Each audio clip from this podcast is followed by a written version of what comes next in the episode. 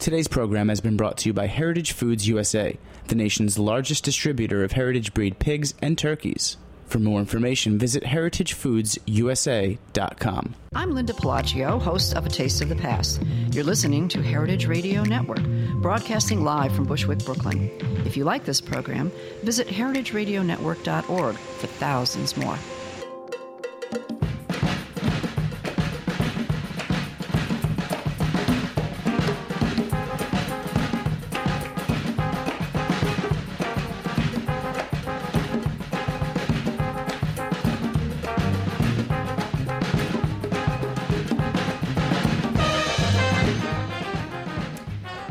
Welcome to All in the Industry on Heritage Radio Network. I'm your host, Sherry Bayer, and we're coming to you live from Roberta's Restaurant in Bushwick, Brooklyn. Today is Wednesday, June 25th, and this is the 25th episode of this series, which is dedicated to behind-the-scenes talents in the hospitality industry. Now, before I get started, I want to let you all know that we've just kicked off our 5-year anniversary summer membership drive here at Heritage Radio Network.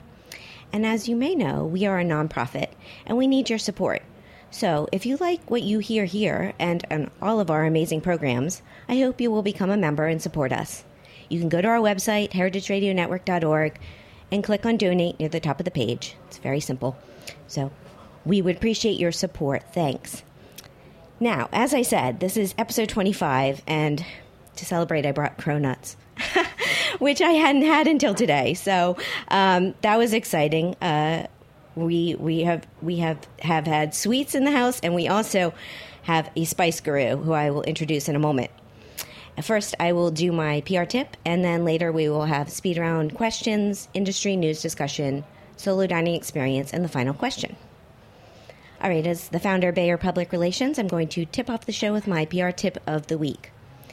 Today's tip is to go out of your comfort zone. Take risks and do things that you may not normally do, such as go to a networking event solo or take a class to learn a new skill or even start your own business. It's easy to stick with your routine and what's safe, doing what you're comfortable with, but challenging yourself could lead to great rewards. You don't know what something is like until you try it, and you may actually fall in love with something new. So, as Nike says, just do it. That's my tip today. Okay, so my guest today is Lior Lev Sercarz. He is the chef, spice blender, and owner of La Boite, a biscuits, and I don't think he says it biscuits, he says biscuit. Biscuit. Biscuit. I say biscuits, but I got the other pronunciations right. Perfect, yeah. Okay, so La Boite is a biscuit and spice shop in New York City. Lior has been named one of Bon Appetit's Tastemakers of 2012. He has also been featured in numerous publications, including the New York Times, Vogue, Saveur, and Food and Wine magazine. Lior previously worked for Daniel Boulud at his flagship restaurant, Danielle, and has produced a cookbook entitled The Art of Blending, which features 41 blends, along with recipes and cooking tips provided by renowned chefs and culinary minds. So welcome. Well, thank you for having me here. Congratulations, 25th show. That's a big stepstone. It's a little milestone. It is. It's a good number. It is. I like 25. Well, I'm glad you're my 25th guest. So I wanted to find out about how you became a chef and a spice blender expert, because that is unique. I became a chef. I started cooking. I always tell her that I wish I had a grandmother who taught me everything. That would be an awesome story, for speaking in front of people. But they were great women. Cooking was not their forte. I cooked because my mom was working late. So I cooked dinner with my younger sister. That's a great story. It is. Now it is. And then, later on, I needed to get a job, as you're, expected when you're becoming an adult, and I thought I would give it a chance, cooking. I started cooking without any formal training in Israel, and 3 years or 4 years later realized that maybe I should get some formal training and moved to Lyon, France, went to the Paul Bocuse Institute and really discovered, a great passion for this, and that might be my call in life. I had dinner at Paul Bocuse. Paul Bocuse, yeah. A couple years ago, I was in Lyon, and he walked around and he introduced himself to every table, and it was a really special experience. Yeah, it's absolutely is. I mean, I think that thanks to people like Paul and others of his generation, we are able to sit here today and talk about cooking and not hide it. Even my mom, it took her about 12, 15 years to accept that what I was doing is a profession. It's a job, you know, and I think thanks to Paul again, this is happening. And the spices were always kind of in the background, you know, growing up in Israel and being exposed to such a diverse cuisine with so many spices and things. But the big push in my career was meeting Olivier Olinger in Concal in Brittany, 3 Michelin star restaurant at that time, and usage of spices from all over the world. And Olivier really saw that interest in me and became a good friend, but beyond that, a mentor for me and really pushed me into that. I just put it aside for about 10, 12 years until I realized that this is what I should be doing. Well, you were learning and you started in... I was I was learning and moved to New York in 2002 to work for Daniel Boulud, as you mentioned. Tremendous experience. You know, I owe Daniel a big part of my career and really showing me different things in this great profession. And one of these great things is showing me that, you know, cooking doesn't have to end in opening your own restaurant. There's many other professions within this industry that are great. And I took his advice and started La Boite 8 years ago by baking biscuits or biscuits and blending spices and sourcing spices from all over the world. So how did you get started with that? I think I was Googling you, and there's so much out there press-wise and articles on your collaborations with chefs, which we will get to. But I think I read that with Daniel, you started with working with him on some spice blends. Yeah, so when I arrived to Restaurant Daniel in 2002, very quickly I had the freedom of doing a couple of projects, and we worked closely with Daniel, and I saw his love for, you know, North African cuisine and Middle Eastern, and I asked if we could put together this spice rack at Daniel, and that was, I always say, joking, that was my first Christmas gift. Daniel has asked if they could build a spice rack in the middle of the kitchen, which still exists until today, and he put me in charge of, you know, curating all these spices. Later on, we collaborated on a line of spice blends under Daniel's name and involved more and more recipes at the restaurant and the other restaurants. And that was kind of the beginning, and realizing that even the professional industry needed some help seasoning, you know, their food and understanding more about spices. And that 1+1 led me to the creation of La Boite.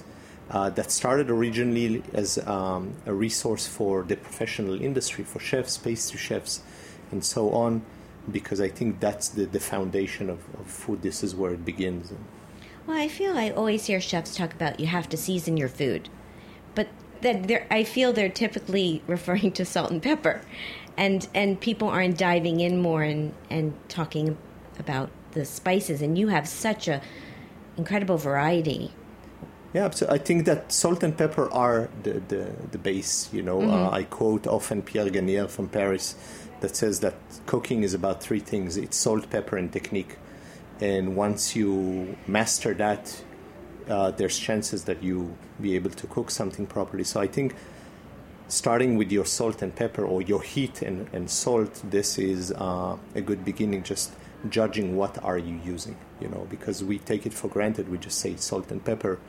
Who says that you cannot do salt and chilies, or salt and hot sauce for that matter? Hot sauce is big right now. It is big, and I think that it's okay for you to use whatever you want, because sodium or saltiness is important in food, and heat is important, and acidity. And spices are a great vehicle to achieve it. But if I use black pepper, somebody else might use white, and the third would use Espelette chili. So there's no right or wrong as long as you know, understand what's good for you. And this is where we come in and say, let's evaluate what cuisine you're doing what is your style of cooking, and will help you to find the right elements. Right. So at your shop, you source the spices from different places, and then you create blends. Is that the process like? The spice activity at La Boite is divided a little bit into two. We source spices from around the world, about 120 different ingredients, bark, seeds, rhizome, leaves, etc. We offer them as is to our professional clients for their usage. You know, they can buy them whole or ground. But the majority of the business is the blends that we do. And I decided to focus on blends because I remember cooking again at home when my mom was late, and she had all these jars of blends. One said fish, one said meat, and I asked if I could take the fish seasoning and use it for vegetable, and she said, oh my God, it's for fish, no way. And when La Boite kind of started in my basement on the Upper West Side, I decided that we're going to create blends that will have no specific purpose or usage. I invite my clients, whether at home or in the restaurant, to do whatever they want with it, and there's no right or wrong, and it's amazing to see what they do with it. So we cater both the professional industry and since 5 years ago also the home cooks or the retail industry at the store in Hell's Kitchen or through the website and other venues that carry our spices. And it's just amazing to see the reaction from people. Yeah, well, I went to one of your events at your store, which is 11th and 51st. 51st. It's near me because I live by Columbus Circle. So... and it was, as soon as you walk in and you have the aromas and it's kind of a transporting experience just to be there. It's a simple, minimalistic setup, but I think you do that. I'm guessing you do that on purpose. It is done on purpose. When we opened the store, it was an exercise in restraint for me. You know, as somebody who likes to add things and more, and I collect a lot of things. The exercise was to keeping it very simple and really let the spices and the biscuit come through. And I always joke that I'm going to put a camera that's facing the door and a microphone to capture the first reaction of every single person who walks in, because I don't think there's been one person who didn't open the door and didn't say wow, or it reminds me of something, and this, because scent, which is often neglected as one of the senses, is such a strong, powerful thing. We cannot delete our memories that are related to scent, and they could be bad or good, but they do create a certain emotion, and we use that as a tool in what we do, is in recreating or transporting people and giving them an experience. You can make one of those videos. I'm thinking of the chef movie I saw, and the kid in the movie made this 1 second videos, and every second is a different frame. Yeah. Like... 100 like a people, stop their motion reaction. Video. Yeah, that would be cool. And then you also feature artists, right? We do, through the biscuit. So I love art. I don't think I could do anything, or I haven't tried yet to venture into the art. But I feel like art is often enough displayed in very quiet venues, such as galleries and museums, where you have to pay or you have to be really quiet and behave. And I felt like art should be more accessible and fun. And we invite artists every 6 months to decorate our biscuit box and to show their work at the store. And we hope to sell as much art as possible, because all the proceeds go back to the artist, since I'm not a gallerist or a curator. And my biggest, hope is that not only they sell a lot, but through that they get, other shows and exposure from people who will never visit the store, yet will buy these biscuits and get them sent to their homes. That's wonderful. Yeah. Cool. Okay, we're going to take a quick break here. We're going to come back, so stay with us. This is All in the Industry on Heritage Radio Network. Hi, I'm Damon Bolte, host of The Speakeasy. This summer, Heritage Radio Network is turning 5 years old. Since our launch in 2009, we've continued to bring you food and culture content like no one else. And we absolutely need your help. HeritageRadioNetwork.org is a passionate, grassroots, action-oriented nonprofit organization. That means we depend on the support from listeners like you to keep us alive. If you love what you hear on Heritage Radio Network, visit our website and become a member today. Thanks for listening, and thanks for your support. Keep the weight you're pulling. You get there by and by. Since 2001, Heritage Foods USA has sold pasture-raised, antibiotic-free heritage meats to restaurants and homes around the country. Our farmers raise their animals with care using traditional methods, guaranteed to produce the very best-tasting meat. Our pork breeds include Berkshire, Red Wattle, Duroc, Gloucester Old Spot, Large Black, and Tamworth, and our beef comes from Piedmontese, Angus Akiushi, Belgian Blue, Highland, Simmental, and Belted Galloway cattle. We also carry a rotation of 24 rare breeds of heritage chicken, seasonal specialties like lamb, goat, geese, and of course, heritage turkeys. Visit us online at www.heritagefoodsusa.com or give us a call at 718-389-0985 to place your order today. Hi, welcome back to All in the Industry on Heritage Radio Network. I'm your host, Sherry Bayer. My guest today is spice therapist, Lior Lev Sercarz. I saw you call yourself a therapist, right? I said that as a joke in an interview, and that kind of caught up, and I'm happy. I'll give it all to you, spice expert, guru, therapist. You're title, just it's spice guy. Yeah. Spice guy. So I wanted to talk a little more about your collaborations with chefs, because just from the little I know, you've worked with some impressive people, such as Eric Ripert. I think you're working with Michael Solomonov, from Philly. So tell me a little about that and those collaborations.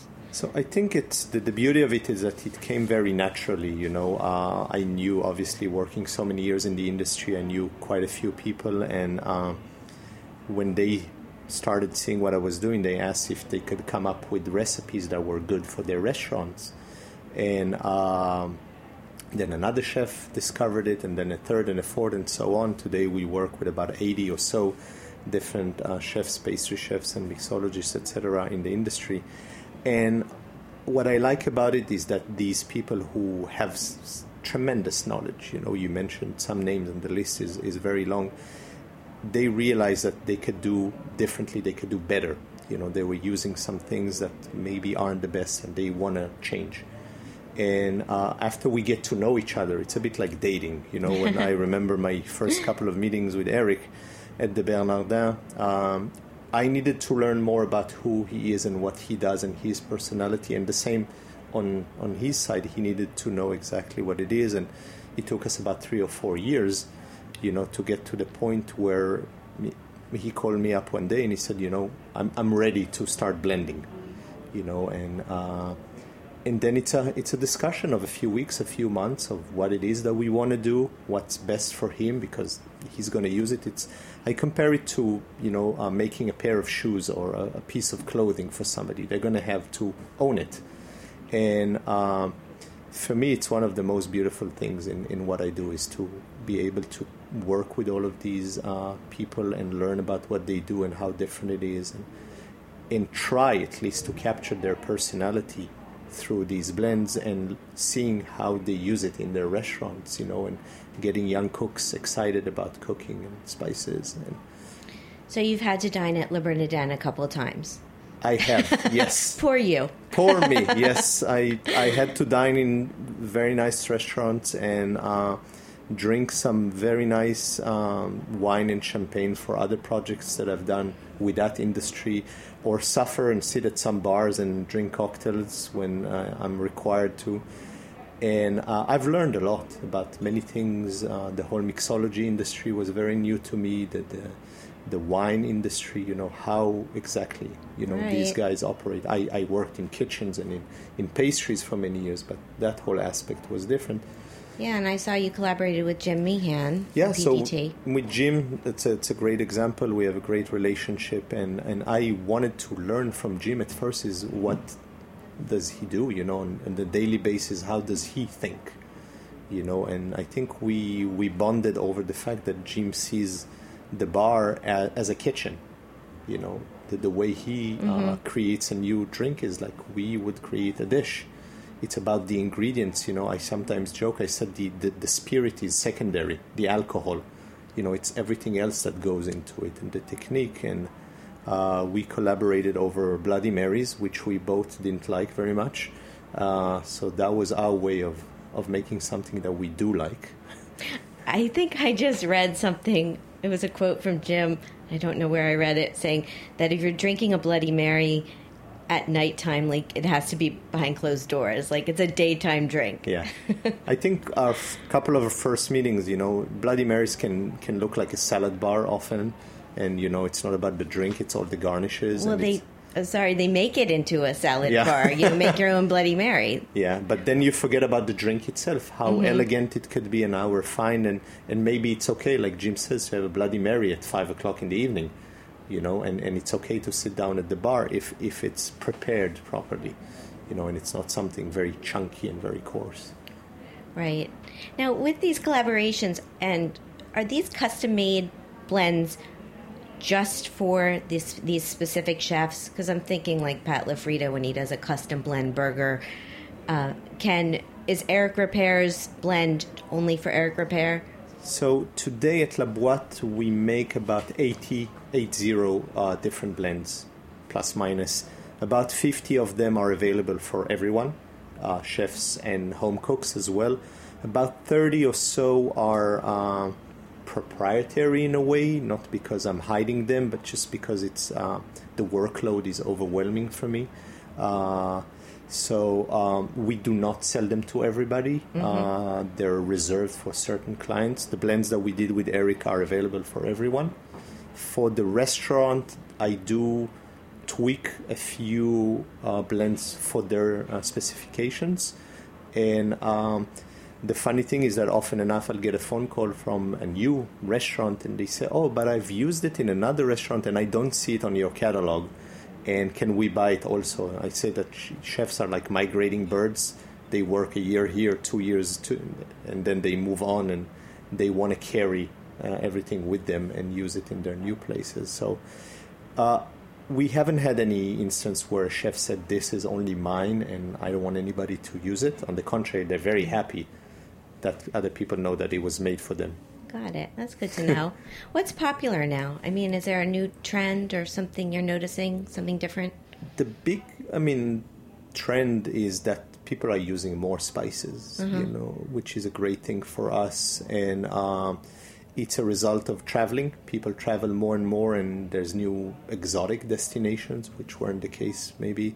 Cookbooks that, are more ethnic driven, and I thank all of these authors. And I think related to that is the fact that there's a whole new generation of chefs and restaurateurs that are no longer ashamed of their heritage and saying, we're from here and we want to show you our cuisine and our grandmother's cuisine or our mom's cuisine. We're going to bring it up to date to 2014, a bit more casual, a bit more fine dining. But I think that's what's happening now, and that's great. And very focused or very ingredient-driven businesses or restaurants, you know, about meat or about fish or about a preparation. So, right, yeah, no, that's all very true. And there's a lot more cookbooks out these days too. Yeah. So I wanted to ask you. I had on last week food and travel writer Julie Besnan, who is the co-author of The Junketeers, and I asked her to ask you a question. So her question is there a difference in flavor between biodynamic and organic spices as opposed to conventional spices? And I will add to that, can you explain what a biodynamic spice is? Because I don't know if everyone knows. I don't know that I know what a biodynamic spice is. Oh, really? Yeah. I Googled it. I Googled it, and it just, I wasn't exactly, that's why I was asking. Like, help me. It's a very tricky thing when it comes to organic, biodynamic, or et cetera, in the spice industry. You know, I think it's still a very traditional, low-budget agriculture. The farmers that are working very hard and dedicating their lives have no means to really change the way they work. I always say that I'm all for natural ingredients. You know, organic is debatable. It's often has to do with memberships and payments and fancy stamps on certain products that I'm not so sure, you know, and being born in a kibbutz and working in a farm, I know how hard it is to, you know, get there. So I'd like to strive for, natural ingredients grown by people that I trust more than I do, you know, some fancy stamps and approval on certain products. The difference in tastes will mainly come from the way spices are sanitized or treated. There's two main ways, one being radiation and the other one would be from steaming. Steaming is more natural, but you lose flavor and color. Irradiation, it's debatable what the side effects are, although I don't think there are any. The big advantage is it doesn't change a bit of color and flavor. I think the main change in color, flavor, and whatnot is just the quality of the product. It doesn't matter if it was, it matters where it was grown and who grew it. Got it. Yeah. Yeah, she said she noted that Van Leeuwen ice cream was using biodynamic spices, and it wasn't a question I was planning to ask you. Sure. But I thought it was very interesting, you know. I mean, Julie's smart and knows her stuff. I think the more the merrier, and, the more awareness there is. I'm all for organic, agriculture.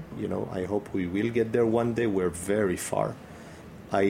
First of all, I think we need to have a better respect for farmers and pay them the price that they deserve, and get them featured.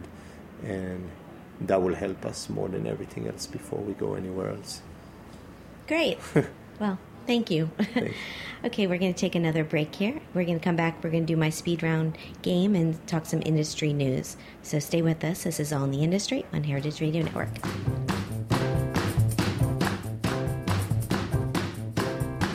Ooh, I like the way you do.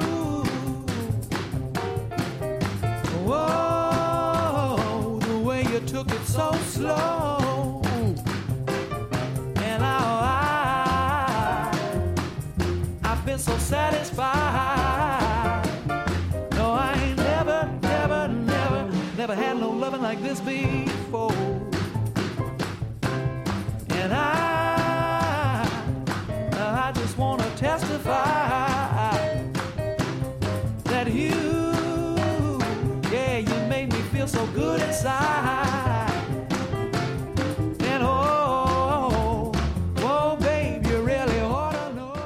Hello, this is Mark Ladner from Del Posto, and you're listening to Heritage Radio Network.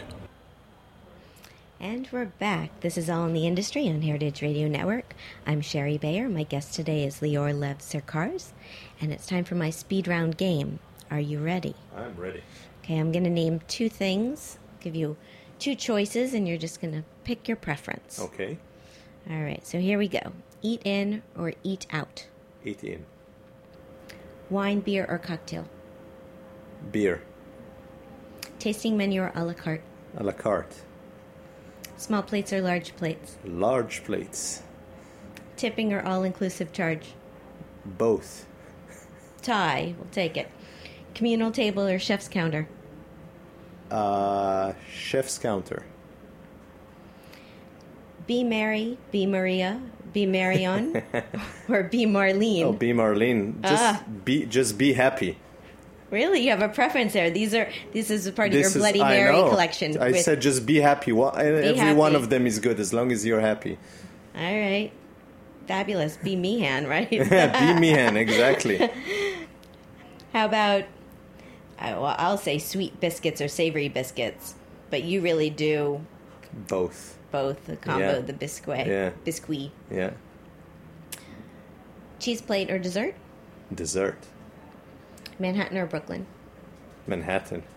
Awesome. Sorry, I'm in Brooklyn, but that's all right. It's just a game, and you were very good at the game. You were quick. Yeah. All right, so let's talk some industry news. A week ago, Adam Platt reviewed Tavern on the Green, and he did not like it very much. He gave it no stars. And then today the New York Times review came out also of Tavern on the Green, and it also received 0 stars. So, what's interesting with the Times is because Zero can mean three things with the New York Times. It can mean poor, fair, or satisfactory. I mean, you don't want zero for anything, but it was a satisfactory zero, which I guess is the best of the zeros. I think people have been rooting for Tavern on the Green and wanting it to be awesome, but I don't think the food and service have been living up to the hype. Have you been? I have not been yet. I walk by maybe once a day with my young son, going to the swings across from Tavern on the Green. Ah, so nice. I've been following the constructions. I think it's one of New York's establishment. I mean, I wouldn't... It's imagining Central Park with that Tavern on the Green is a very sad thing, you know. So I think it's very important that it is there, and somebody was able to, you know, put it back, bring it back to life. And you hear stories of many families and their memories of eating Thanksgiving there or celebrating, you know, different occasions there. So it is one of New York's establishments, whether we like it or not. I have not eaten ever, not before or after, so I cannot really tell you anything about the menu. You know, the thing with reviews, you know, you can read it, you take what you want from it, and you can choose not to go or to go, you know, and I think, I don't know if something is going to change due to these reviews. I have no idea. You know, this is... Yeah, well, I know Katie Sparks, the chef, and I'm feeling for her. I think it's a huge project to take on. Mm-hmm. And I go running in the park, and I pass it all the time, and I've been noticing the changes too.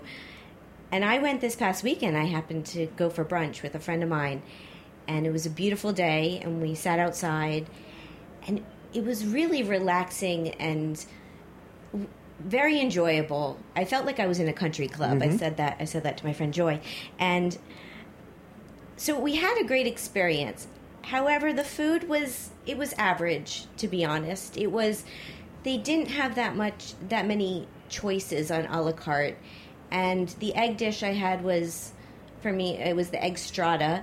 And it was fine, but it's not made to order. It's, I could see in the back there being like a sheet pan of eggs, and they, you know, they cut you a piece and it comes out. I mean, our food beat our coffee drinks to the table.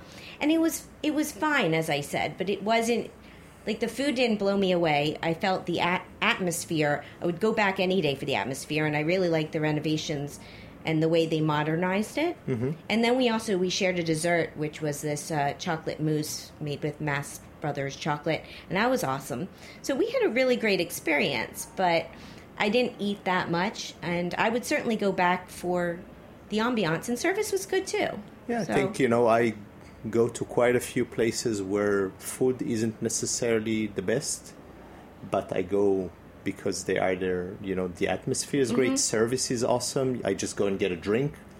You know, I often refer to certain places, said, just go and have a drink, you know, scratch, you know.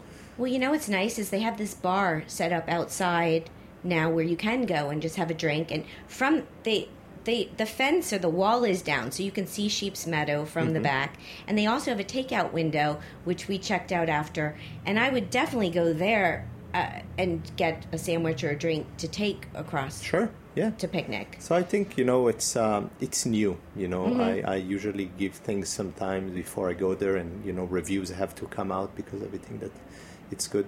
Things might change, they might not change, I don't know.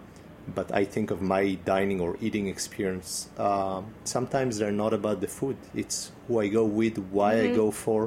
It could be a business meeting, it could be just a casual. And I wouldn't remember what I just ate or drink. You know, if I go to eat well, then yes, obviously it does matter. Yeah. No, I'm with you. I mean, the ambiance is definitely a big part of dining, and Tavern on the Green, there's nothing like it. Yeah. You know, and Central Park, it's a part of our city. So, I don't know what's going to happen after this. I feel a little badly about these reviews, but it is what it is. Yeah. Okay, so another article in the New York Times that came out the other day was on how Union Square Cafe is, they're a victim of New York City's rising rents. And this article is by Julia Moskin. And it's saying that at the end of 2015... that Union Square Cafe is going to be either closing or relocating. And this is Danny Meyer's very first restaurant that opened in 1985. Mm-hmm. And there were a lot of people on my Twitter feed, including myself, that were sad about this news. It is very sad news, you know. When you walk in Manhattan and you see all the vacant or empty spaces that were restaurants or other establishments that had to shut down because of rent mm-hmm. prices. And myself being, you know, somebody who has a lease on a store and seeing what it is. And once you travel outside of New York and you see the big difference between what we pay here per square foot and anything outside uh-huh. of New York, it hurts. It really hurts, and I think it's a very sad news, you know, that a restaurant of like Union Square Cafe has to shut down or relocate because of rent. You know, it's one of the pioneers of the food industry, or the modern food industry in New York, and I think unfortunately for them, they brought the neighborhood to what it is today, and now they're being kicked out. I was going to say that. They changed the neighborhood, and I was thinking it's kind of like Second Avenue Deli that's no longer on Second Avenue. Yeah. Like if Union Square Cafe is not in Union Square. So it's sad that, you know, they worked so hard for 30 years, you know, mm-hmm. Building that, and the neighborhood just built around it, you know, and residents and more businesses, and they're going to be kicked out of there, and it's going to be a bank or some major pharmaceutical company that we have maybe enough of in the city. And from the landlord standpoint of view, you know, it's a pure business decision. They could probably get what they're asking for, or they could leave it vacant for. But I'm on, you know, Danny Meyer's and Union Cafe Square side. You know, I think it really, it's sad that this is the reality that. It's hard enough business as is. I don't think rent should add to it, you know. Yeah, I agree. Yeah. Wow, we'll see. We'll see what happens with that. Sure. And then the last article I want to mention in the New York Times today was on you. Yay! And this was an article called "Everything You Need for a Perfect Picnic," and it was describing. There were a few sections on for a picnic, and the one called "To Sprinkle Spice Blends to Bring a Zing to Your Spread" was on your collaboration with Eric and the Voyager series. Uh-huh. Yeah. So that was cool. Yeah, it's an amazing project, the Voyager collection. It started last fall with, we call it the Voyager 1. It sounds like a Star Trek movie a little bit. It does. The inspiration behind the Voyager, in one of my many meetings with Eric, I noticed his really high-end nice knife set. He has one of these knife suitcases, and he showed it to me. It's custom made, and as he was opening it, I said, where are the spices in this whole knife kit? And that led to conversations that as chefs, we travel quite often to do events or to cook in different venues.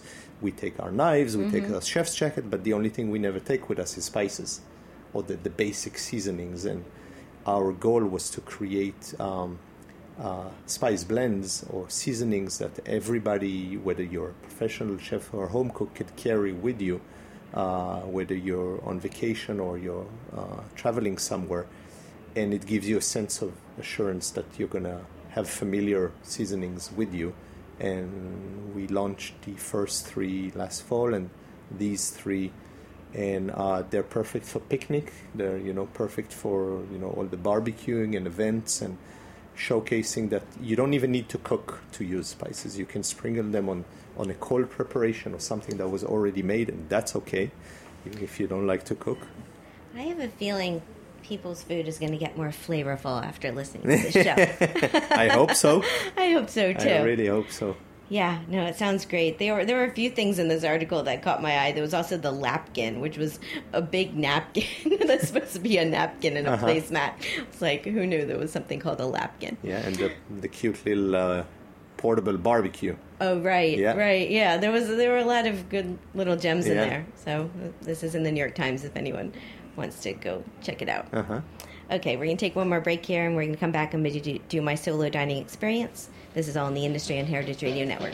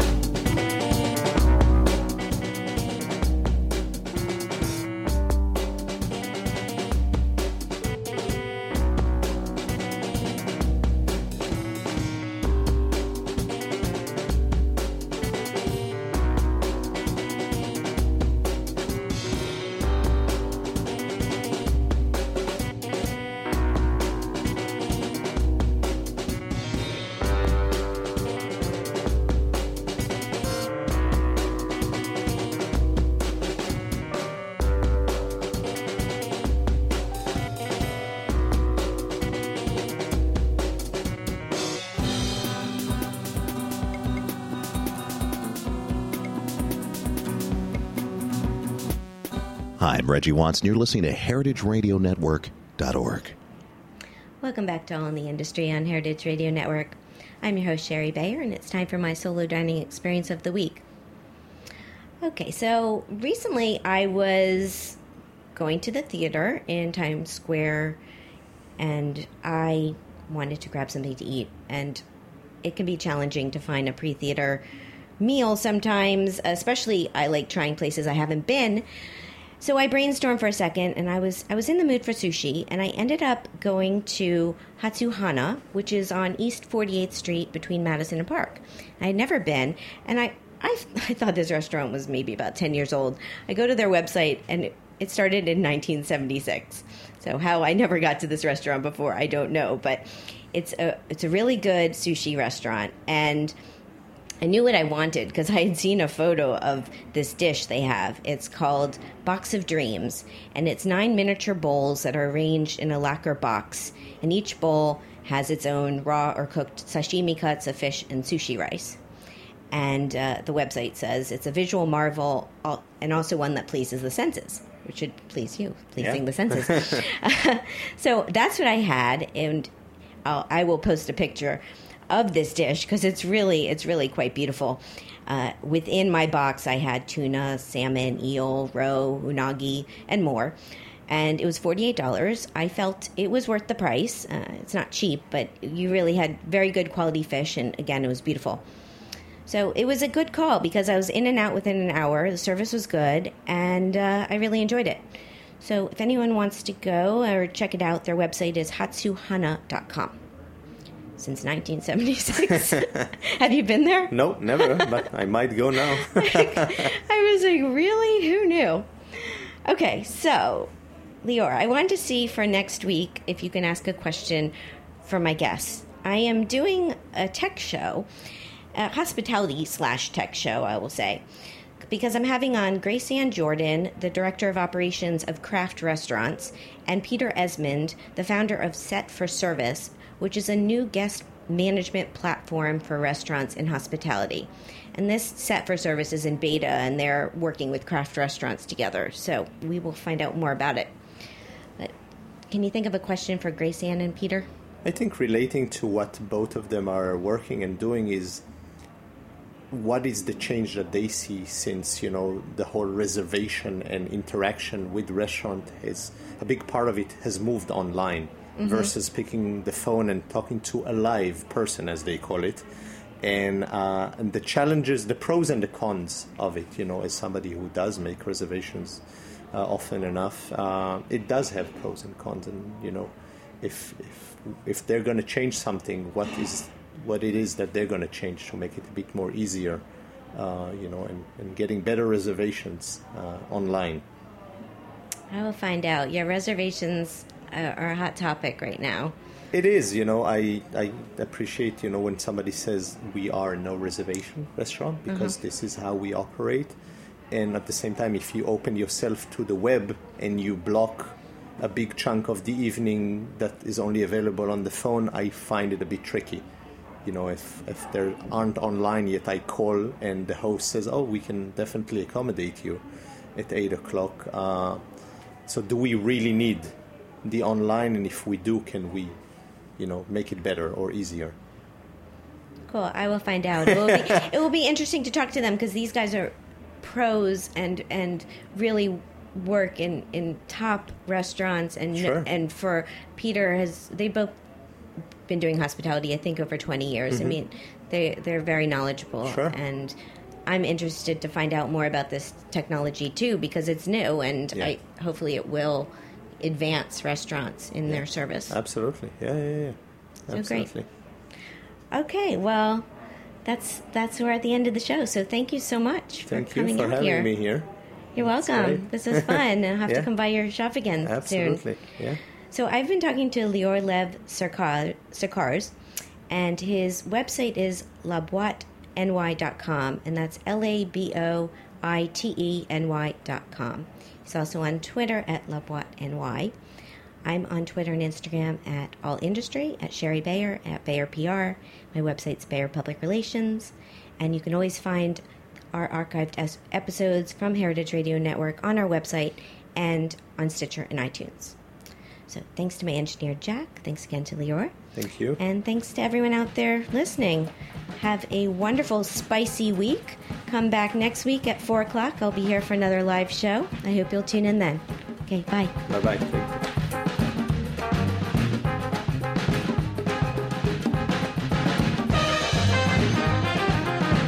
Thanks for listening to this program on heritageradionetwork.org. You can find all of our archive programs on our website or as podcasts in the iTunes store by searching Heritage Radio Network. You can like us on Facebook and follow us on Twitter at @heritage_radio. You can email us questions anytime at info@heritageradionetwork.org. Heritage Radio Network is a 501c3 nonprofit. To donate and become a member, visit our website today. Thanks for listening.